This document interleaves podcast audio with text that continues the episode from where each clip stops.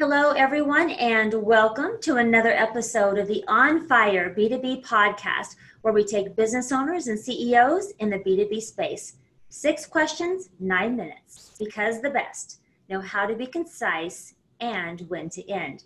With that, first question for our guest today in a few sentences, tell us who you are and what you do. Hi, it's good to be with you. I am Sharon Kenamui. I am from Baltimore, Maryland, and I own Frequency Partners Digital Consultancy, which helps business owners identify their audiences and really target in on what their particular needs are so they can speak to them uh, online. Very good, fantastic. Question number two, Sharon, what's the best thing about working with businesses?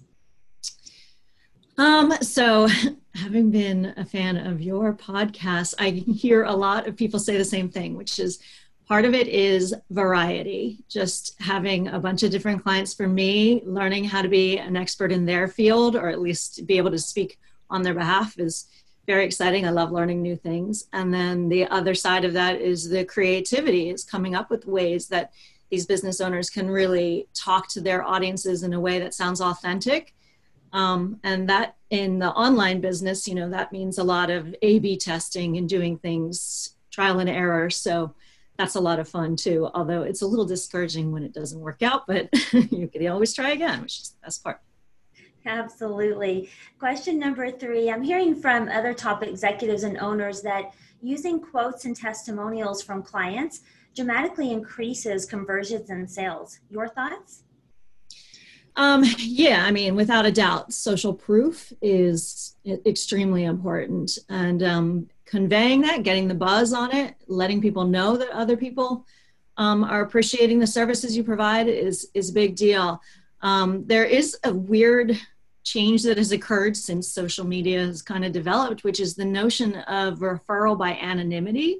So, for instance, I I talked with a um, an expert who's who gave a referral to someone, and then the person went with somebody else, and he said, "Why wouldn't you trust me? I have 20 years experience." And I said, because he can look at a complete stranger's business and see 50 referrals there you know 50 reviews of that person's business and and if that's what they're looking for then that's what they're going to take that's not it's not anymore about you being the good person knowing the right person it's about who's out there saying and how many are out there saying the right thing Absolutely, absolutely. Question number four What advice would you share with other companies working in the B2B industry?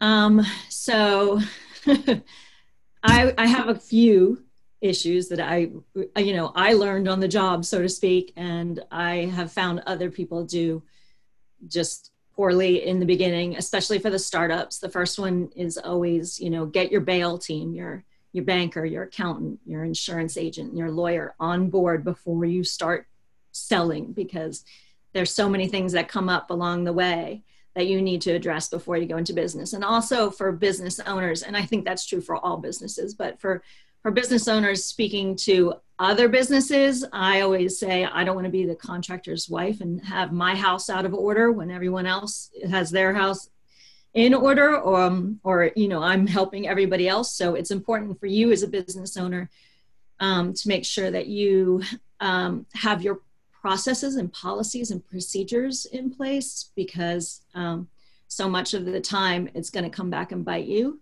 uh, because businesses operate as businesses. So it's really important that those those people feel confident that you can hand them a contract you can hand them the policy guide and that you have all that.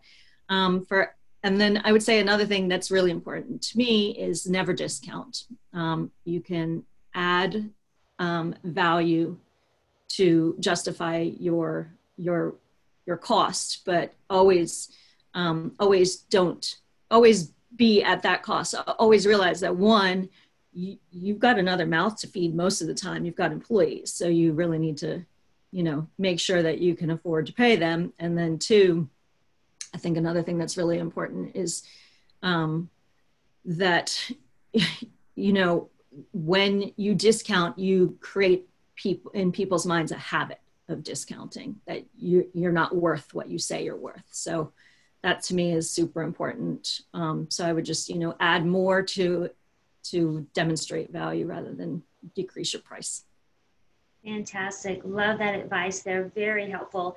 And question number five What other top CEOs and business owners in the B2B industry, like yourself, would you like to acknowledge as a leader and should receive an invitation to be a guest on this podcast? So it's so nice of you to ask that. I think that's such a great thing to pay forward. And I really want to shout out to um, a friend of mine, Valerie Novak, and her company is Novak and Birch, and they're also based in Baltimore. And they were um, an events production company, you know, trade booths at shows, that kind of thing. And as soon as COVID hit, they immediately turned their manufacturing on a dime and started producing PPE. And this is just and, and they were able to just reconstruct their business and reconstruct other people's businesses you know for the needs of the day. And and that's their philosophy is always like thinking creatively and coming up with the next thing. And i just so admire them as a business. So i've been i've big shout out to valerie novak.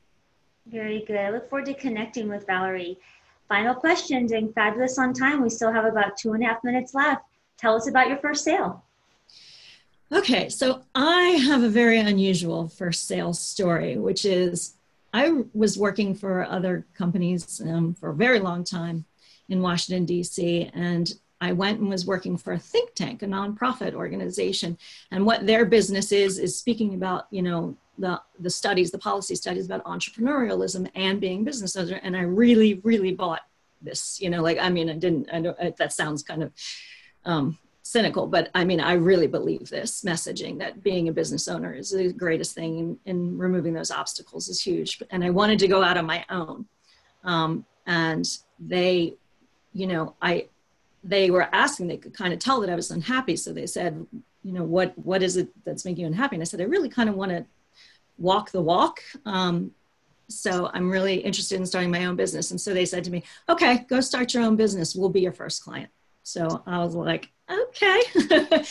um, and then after that, it became a lot easier because a friend of mine who had gone into business just prior had said, just ask everyone you know who's a business owner if they could use your services. And the first person I asked after telling my my boss that I wanted to go out on my own said, yeah, I can use your I can use your services. So it just evolved from there. Got lucky, I guess. I don't know.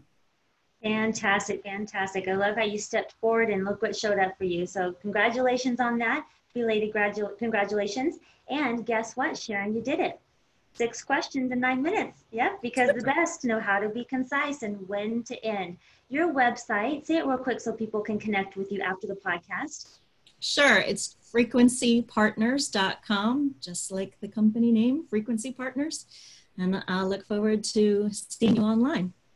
Absolutely. Be sure to connect with Sharon. And Sharon enjoyed having you on the podcast. And remember, don't stop believing. For those who are listening and watching, be sure to check out other episodes of the On Fire B2B podcast. This is April Renee. Create a terrific day.